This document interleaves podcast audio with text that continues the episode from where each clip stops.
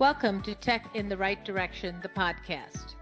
Let's take tech in the right direction to drive social change and close the employment, pay, and culture gap for women in technology. This podcast is focused on helping turn ideas into action and create opportunities for women to advance in the dynamic technology industry. I hope this podcast will inspire and motivate you to encourage more women and girls to seek or grow a career as a woman in technology. Stories about the journey of amazing women in the tech field starts right now. Welcome to Tech in the Right Direction, the podcast. This week, I'll be speaking with Vicki Helm.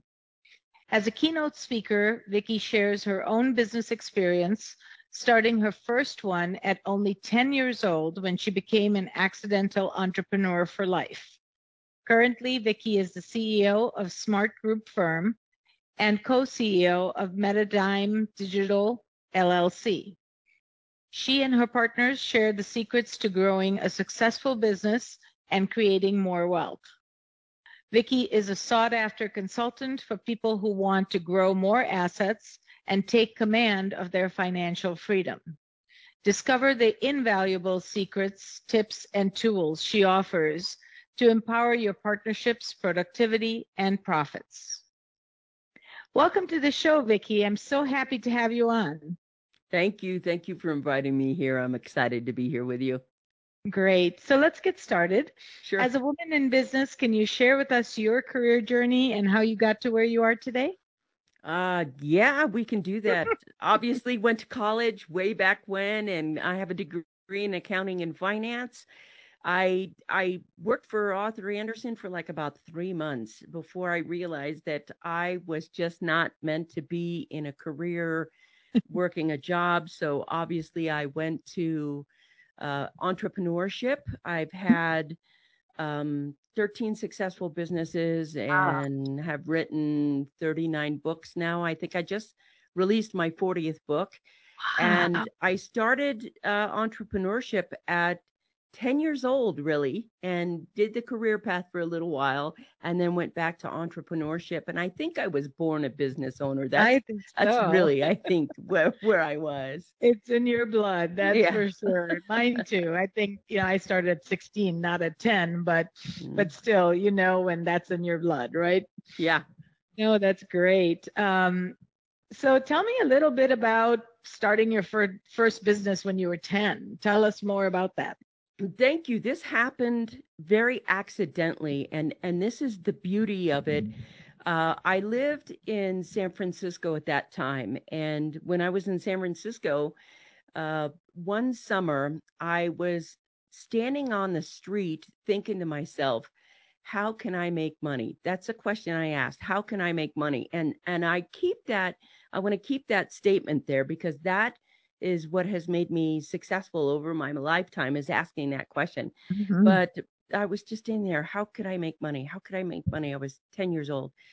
Before I even got the full thought out, I had an idea and I went to the house next door to me and I knocked on the door. And when they answered, I didn't even have my spiel ready. I just said, hi, my name is Vicki and I'm collecting Coke bottles so that we can, and they didn't even hesitate. They walked over, got me their Coke bottles, and they handed it to me.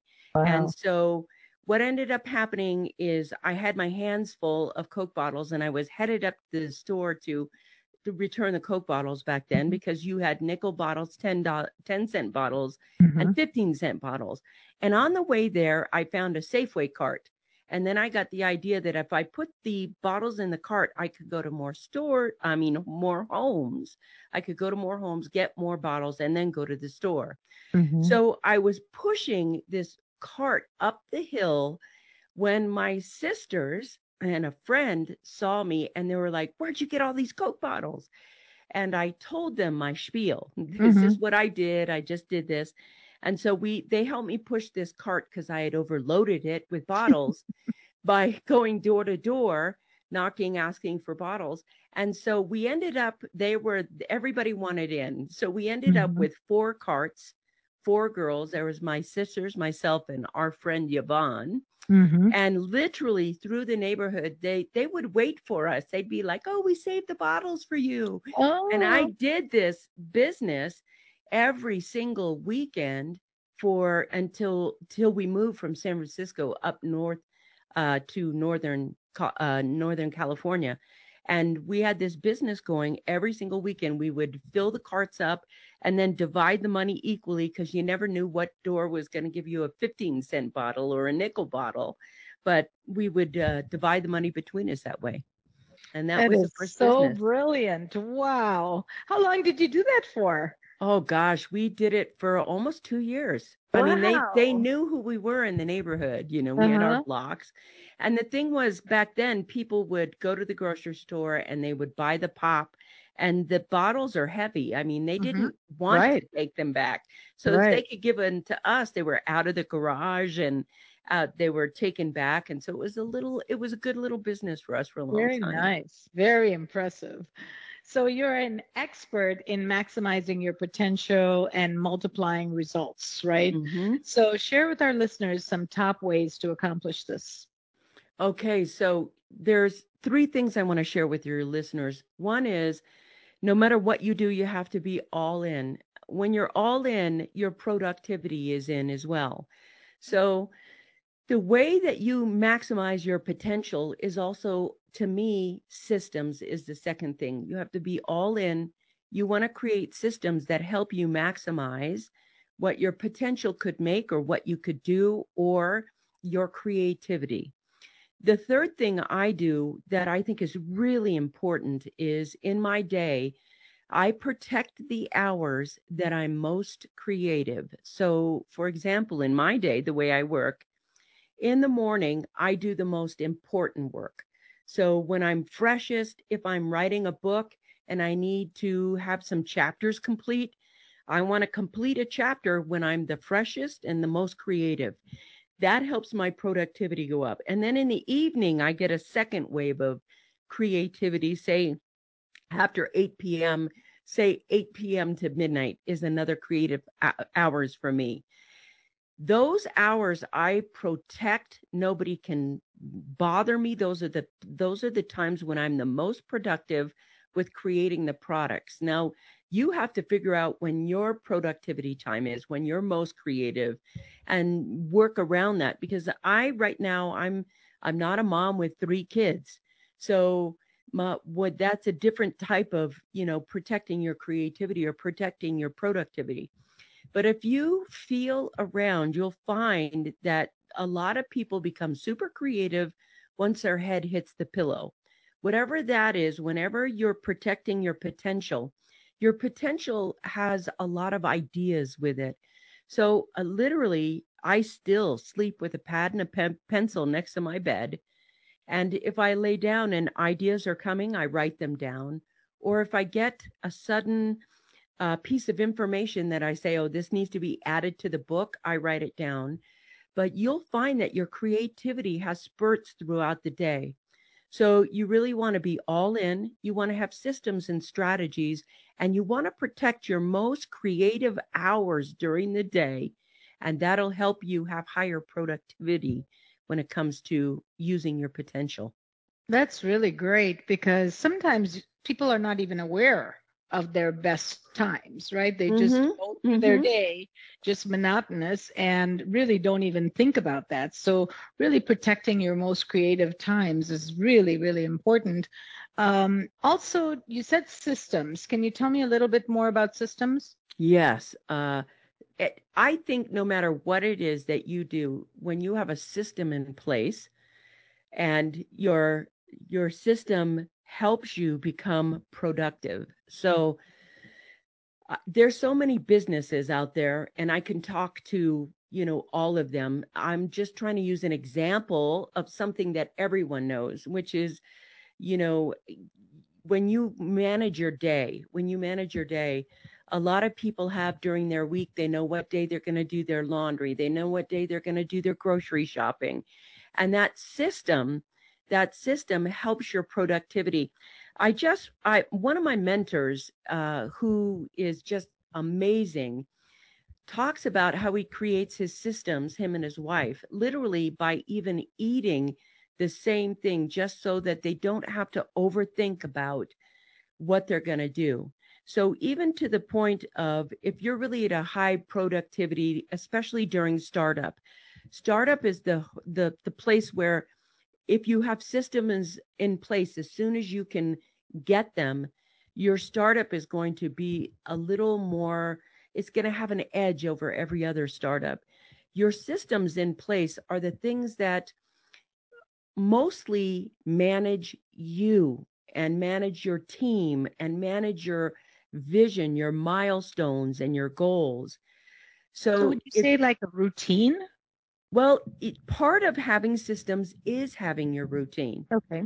Part of having systems is having your routine. Everybody knows that when a sale comes in, it can go through Stripe, or you set up your Stripe, or you set up your PayPal, or you set up this. Those are systems that are that you can automatically take payments for. Mm-hmm. But inside your day, it's the managing your day, you as a person, because you don't know what your day is going to come out like. If you have a business and you're open, you don't know if there's going to be a boatload of people in that day, a few people in that day. You don't know if your online launch, if you have an online business and it's launch day, you want to, you know, you've tested your systems, you've tested everything, but you get to the point where you're tweaking it and moving it so that you can maximize every, to me, the maximizing of your time is the most important system. And the reason the systems are so important is because they get you to the point where after you're tweaked and they're in place, they take the stress off you. If you have good systems, you are sleeping at night. If you do not have good systems, you are stressed out completely. You know, that is so true. So many, many years ago, I've been in business for a long time, and I was so stressed out because every employee would park and park in different places. And sometimes I would be paying $60 for their parking. Sometimes I'd be paying $10.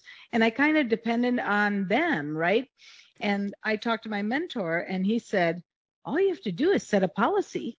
You set a policy that says we will reimburse up to this much in parking, and you will get, if they give you a $60 parking, you only reimburse the $25. Yeah.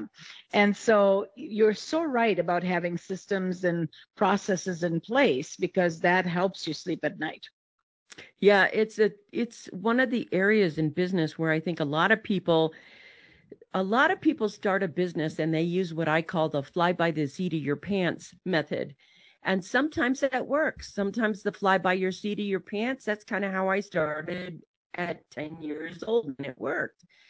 If you're getting to the point where you want to scale your business out or grow past, you know, your first 6 figures into your 7-figure model of business, the way you do it, the way that has to be there is that your systems are tweaked and in place and are scalable with you. There's a point where if you don't have systems, that things can get out and away from you, and you'll find holes in your boat that you didn't know were there and have to patch them up really quick. Systems help you track. They help you analyze. They help give you results. They help you see where there's holes in your boats and things like that. And also, systems help your team help you. Their systems are so great when you have, say, a manufacturing firm, your systems are in place. Your people will tell you if you can tweak something and it'll move faster or better or more clear, or there won't be so many mistakes based on the system. If you have a system that they can watch with you, they'll tweak it with you as well. Right. No, that's great. So you said you've written a lot of books. I think you said 40. Wow. That's a lot of books. So you're a best-selling author. Tell us about the different books and what inspires you to write. Well, you know, it was interesting. What inspires me to write? I don't even know how that got there. I just know that there is a conversation and a particular type of person that reads books. And my clients read books, and they read a lot of them. So the best way to get a hold of them is to write books. My latest book that is out right now is called Moving from the Six-Figure Coach to the Seven-Figure Mentor, How to Transform Lives for a Living, which you can get at sevenfigurementorbook.com. And then I also write about mindset and spirituality books, because I think everyone has an inner critic and everyone has an inner winner. And I believe that the inner winner is where success is held in anything you want to do, anything. So I love to teach people how to tap into their inner winner and remove their inner critic. And I also love to teach people how to maximize their potential as well. And writing books helps me get in front of people that want to, you know, have that kind of breakthrough. I'm going to have to go pick up some of your books because they sound fabulous. So tell me a little bit, because I want to write a book and I'm not even close to that yet. Brilliant. So how do you decide and how do you just jump into it? I'd love to understand a little bit about the process. Great. So this is a deep topic, but when you get to the point where you understand why you're writing books. It's not what book to write, but it's why you write books. So here's some data, and let's start with the data first. Okay. The masses, the average person doesn't read books. They watch Netflix, they watch YouTube, but they don't read books. Mm-hmm. My client, which is the high net worth individual, they have high net worth individuals, very high net worth and ultra high net worth individuals. These are terms used by the financial industry to describe a certain type of client. There are people who read books, and some read 2 to 6 books a month. Wow. And so I read about a book a week, and I have since I was 14 years old. These people, that group of people that read books, they read nonfiction books. They do not read fiction books, or maybe they read some, but they're, you know, very much into business, self-development, personal development, memoirs. They love to read about their mentors.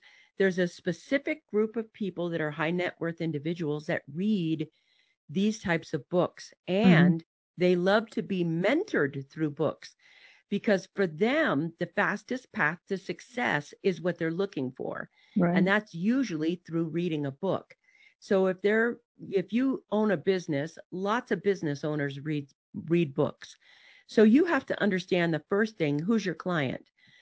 The other group of people who read books, that this cracks me up because it just is how it is, but kids read books because parents want kids to read books. The masses, the parents don't read books, but they want their kids to read books. So they buy the kids' books, even though they don't read books. So the children's book market is really, really huge. So I'm assuming that you want to be a nonfiction writer. I want to tell you the biggest mistakes people make first before they write their book. So when you're writing it, you don't make this mistake. Right.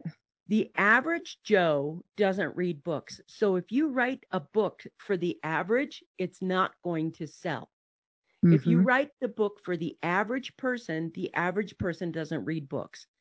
So again, when you're writing books, the third type of book that really takes off are fiction books and vacation. When you go on vacation, you always have that book that you're going to read on vacation. And it's usually some sort of fiction, science fiction, or something that people like to read. I deal with nonfiction books because I am specifically talking to the client that I do business with, that I work with, that is out there. And so doing that process has made fortunes for everybody, including myself. But if you look at people like, let's just take Grant Cardone, because everybody pretty much knows Grant Cardone. That's how we built Cardone Capital. He wrote a book, and he teaches high net worth individuals how to create passive income by becoming a real estate investor. And so his whole book is, he knew that the high net worth individual wanting to move to the ultra high net worth individual space, he knew that he had to write them a book. So he wrote them all the books they needed to become a ultra high net worth person using passive income by investing in real estate instead of just investing in gold or the market. He's like, here, this is how you do it. And he built his business and his courses and everything else from that, flow of nonfiction writing. That's why I write. Very neat. Wow. That's really good advice. And really knowing your audience is the first piece, because otherwise you can really go wrong, like you said. No, that's great. Did you know that there is an increase in the number of women leaving the tech industry? As a woman-owned business, Directions Training has made it our mission and passion to change this statistic. That's why Jennifer created this podcast. We showcase insight from everyday women for everyday women in the tech industry. Do you know other people that would benefit from tuning in? Share the link and help us drive the advancement of women in the tech industry. Do you have a journey or know of someone that our listeners would benefit from hearing about? Reach out to us at directionstraining.com/podcast. Don't forget to follow us on LinkedIn, Facebook, and wherever you find your podcasts. Now, back to the show. So you're an international speaker as well. So do you have some best practices on overcoming the fear of public speaking? Did you ever have that? And how did you overcome it over the years? Wow, this is such a great question, because I've been asked, I'm very self-taught. I'm a self-taught writer, self-taught speaker, self-taught whatever. What happened to me is that I felt a calling to talk about something. And I think one of the best ways to express yourself on stage is authentically and showing up, warts and all, this is you on stage, is what I do. I want to model as much authenticity as I can, which means when I'm on stage, when I'm talking, I'm not looking to impress an audience with a certain amount of knowledge or something that I have.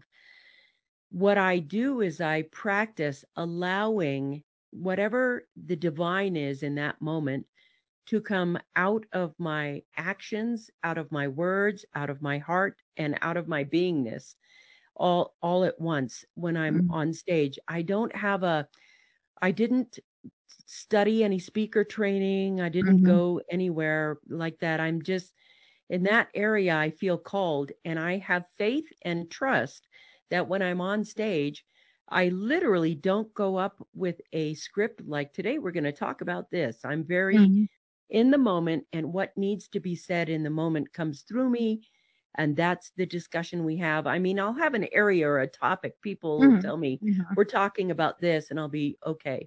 But here is the one piece of mentorship I can tell anyone.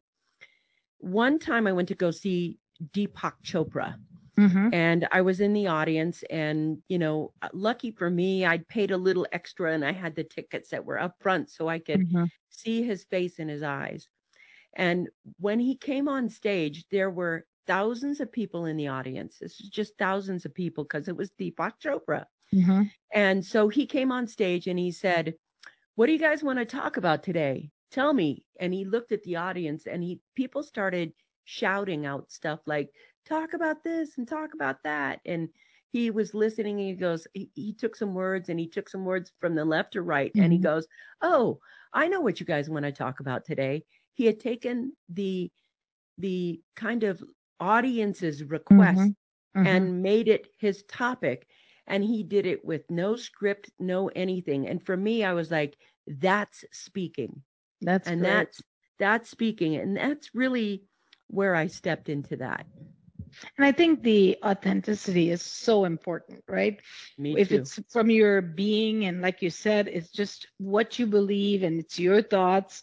There's nothing wrong with that. That is the best type of speaking I think you could do, if you can let yourself do that. You know, sometimes it's hard when you're first starting out, but really being authentic and doing it from your heart. Yeah, it's a practice. That's right. But you know, it's so interesting too, because you think to yourself that it's really for the audience, but I found that for me, what it has helped me do is, again, relax, be authentic, so that the person that you're having dinner with, the person on the stage, the person in the office, that's the same person. And what ended up happening for me is that I found kind of this center, if you will, of myself that is more peaceful, more creative, more trusting of myself. It has helped me so much to be and do that exercise. I'm certain it's helped Deepak to do what he does. Right. But that reflection back to me as a speaker, I want it to help me grow as well as my audience grow. Yeah. And you're inspiring based on your knowledge and your authenticity. You're inspiring others, which is so great. So I know you've had many companies. So tell me about maybe the latest one or the last couple. What kinds of things did they do to help their customers, the companies? Thank you. I want to tell you, I have two companies right now. I've CEO'd up to four of them, which has been a lot of work. That is. So now I'm like, okay, two is what I got. I want to tell you about one of my favorites that happened a few years back that really grew my heart, my mind by doing it. And it was a small business. One of my friends acquired a piece of property, and it had what was a restaurant on it, and this old 1898 shack on it that used to be a brothel or something like that. And we looked at the property, and he got, there were three couples, so there were six people, but they were, you know, three married couples.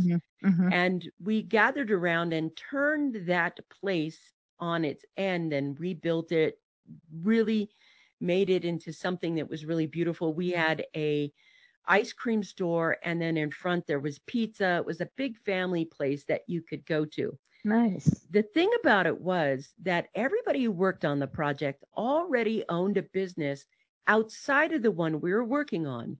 So nobody needed the profits from the business. Nobody did. So what we did instead of paying ourselves profits is we put money obviously back into the business, but then we were putting money back into the community, and lots of it. We saw a way to take care of, you know, our volunteer fire department and our kids' soccer fields and games. And we put on kids programs and parties and took care of the seniors. And in fact, we'd have more squabbles about where the money was going. Like, wait, the kids got that last time. They can't get it every month. We have to give it to something new. And then I realized what the power of a business in a community can be and do. And for all your listeners right now, whoever has a business, tithing some of your profits back to your own community is one of the most empowering things you can do.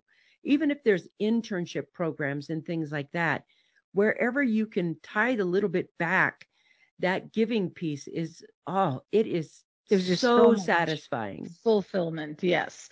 You know, I am very passionate about women in technology, and I create scholarships, and, you know, it's my way of giving back and bringing more women into the technology field. And it just feels so good. It really does. Yeah, it's one of the most empowering things you can do as a business owner. And now it becomes a why. How many people can I help with this project? How many people can all benefit in this win-win-win thing? It switched my thinking forever around business. And I think it's made me a little more successful because there's some part of the divine that knows she's going to give back. You know, it's a great feeling. So important. I had one large company, technology company, ask me today, why are you doing this? Why are you putting this together? Are you hoping these women will then come and buy more training? And I said, absolutely not. I'm going to underserved communities that I know they don't have money to come buy more training.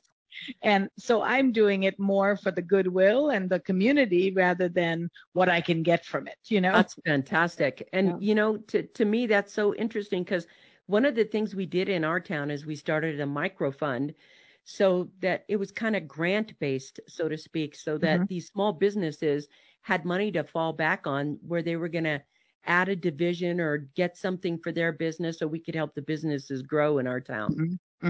No, that's great. So any secrets, tips, tools that can empower partnerships, productivity, and profits? I know that's a lot there, but you know, that's what you're all about. This is what you do. I do. What can you share? So I want to talk about partnerships because I think right now, one of the interesting things that's coming back in, I mean, really back at full speed ahead, is power couple partnerships, husband and wife teams. Those the world was built on mom and pop stores, mom and pop businesses. That's what fueled America. And there, even though there's this pandemic and there's this global economic shortage of things, mom and pop have stepped back into their garage, online, onto the online business, into their home-based business. And these things right here, they've gotten ingenuity again, where they're micro farming, or they're starting another restaurant or a clothing store, a secondhand clothing store.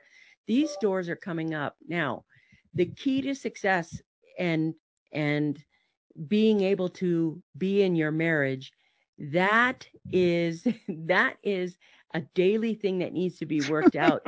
It's like, the more powerful you become, it's not that he's the leader or she's the leader. It's that we're the leaders, and that respect for everyone, regardless of whatever. Women, listen to me right now. I want all the women that are listening, that are right now working for their husband in that family business. You're already at 7 figures and above, but you're still not taking a paycheck. You still don't have a 401k because somehow you're the wife and you're the person who's supposed to support your husband. You stop that now and you go get a paycheck. And if your team gets benefits, you get benefits as well. That's right. You get your Roth IRA, you get those things in place. And don't ever, ever, ever be without your life insurance. You put that life insurance on both of you, because if one of you dies, you have lost 50% of your power in your business. So you want to have those fundamental things in place for you so that you can sleep at night. You are not the, hi, I'm the free worker because I have a nice house and my husband pays for everything. No, you get your paycheck. You get that, and you understand your business, understand the money in that business as well. That's really great advice. That's something that's so important. Yep. So you've had a lot of experience, a lot of businesses, books. What's the one thing you wish you had known when you began your career that you learned later on?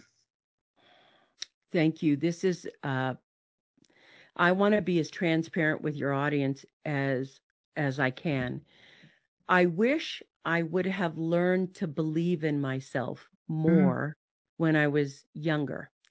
I wish that my focus wasn't so much on who I'm going to marry, who's going to love me, or who I'm going to be dating. I wish that my focus somehow was a little bit more on what I could create, because what ended up happening is, and this I want to get so clearly to any man or woman who's listening, who you are when you start your journey and who you end up being at the end of your journey is vastly different in entrepreneurship. Who you will marry, who you will fall in love with and marry in your 20s is not who you're going to fall in love with and marry when you become more successful. As you demand more of yourself and you start becoming more of yourself, you're going to want more from your partner. And if your partner doesn't want to move with you, you've got to not worry about that not happening and realize that it will happen, but it may not happen at the level you're playing at right now. As you level up, you'll enjoy more relationships differently. So yeah, I wish I believed that. Yeah. I mean, good lessons to learn, because obviously we all learn from our mistakes. But I think what you said is so powerful. My husband came to work at Directions about 10 years ago. He was in manufacturing for 33 years and just, kind of retired from there. And it was difficult at the beginning. The first year was really tough. It's like, yeah, wait a minute, this is my car, my radio station. Now you're going to come in with me. Now I don't have my radio station anymore. But we've really learned to work together and be that power couple. That power couple. Yeah. It's very important. So what you said is really critical. So who are three people? We'll pick three that have been the most influential to you. Wow. Thank you. I'm going to start at the top to say Sri Gary Olson, and he teaches Master Path, and you can go to masterpath.org if you're interested in that. Okay. Barbara Ann Brennan, who has the Barbara Brennan School of Healing in Florida. That is somebody who's very significant to me. And in business, holy smoke, there's so many people in business. But I want to say my absolute idol is from the 1800s, and that would be Harriet Tubman. Wow. She was born a slave and died a millionaire with 32 acres and houses and farms and on her property and fruit trees and everything else. She was a farm, and she started off not as a slave. And to me, that is the ultimate in success, taking it from nothing to everything, right? Yeah. No, that's great. Being able to read or write or do math and having that success. Is there a characteristic or a trait that kind of stands out to you from all these people that really makes them so important to you? That's very interesting. That's a good question. Nobody's ever asked me that. What I would say in this moment is that they were all seekers, freedom seekers. And that is that's the even name of my product. It's the freedomseekersway.com. And if you go to Freedom Seekers Way, you'll see that freedom isn't just financial freedom. It's emotional freedom, spiritual freedom. It's social freedom. It's all kinds of freedom. And they're all freedom seekers, all of them. And, I think that is the thing they had there. A lot about you as well, because you said, I didn't want to go into a career. I wanted to be an entrepreneur. I want that freedom to do what I'm good at. And, so I think that kind of aligns with, your career as well. Yeah, it really does. And thank you for pointing that out, because honestly, I hadn't put those things together at all, really. I was just thinking it was something that stood out, and it makes complete sense that what you said was perfect. So thank you, Vicki. So in closing, I know you did lots of good advice to women as we went through, but in closing, is there any additional advice that you would give to a woman who's considering a career in business? Yes, I would. Here's what I want to say to women. You have to stop seeing other women as competition and start seeing them as something that you can collaborate with. Stop trying to talk bad about them or hurt them, or go ahead and befriend the women around you and begin to work together. The collaborative effort of women and the collaborative ideas and productivity that women can create is what the next decade is about. So many times women tear each other down. And right now, if we can get women to celebrate and do what Jennifer's doing, and how do you help another woman up? How do you help lift other women up out of everything? And, to me, it doesn't matter what race, religion, orientation you are. It doesn't matter. Women are women. Right. And we have a lot of healing and things that we have to do this if we want the world to become thrivable permanently. Mm-hmm. That's great, great advice. And we have to help each other and lift each other up, because that's how we're going to get there, you know, by fighting with each other or looking at it as competition. It's never going to work. So never. Great advice. Great advice. So Vicki, share with our listeners how they can get a hold of you. Well, thank you for that. You can just simply find me at VickiHelm.com, Vickie Helm, HELM.com. And my latest books are there. You can go to the 7figurementorbook.com, 7figurementorbook.com, and get a copy of the book there. That's my latest book, but you can see that there. Or you can go to the freedomseekersway.com, freedomseekersway.com.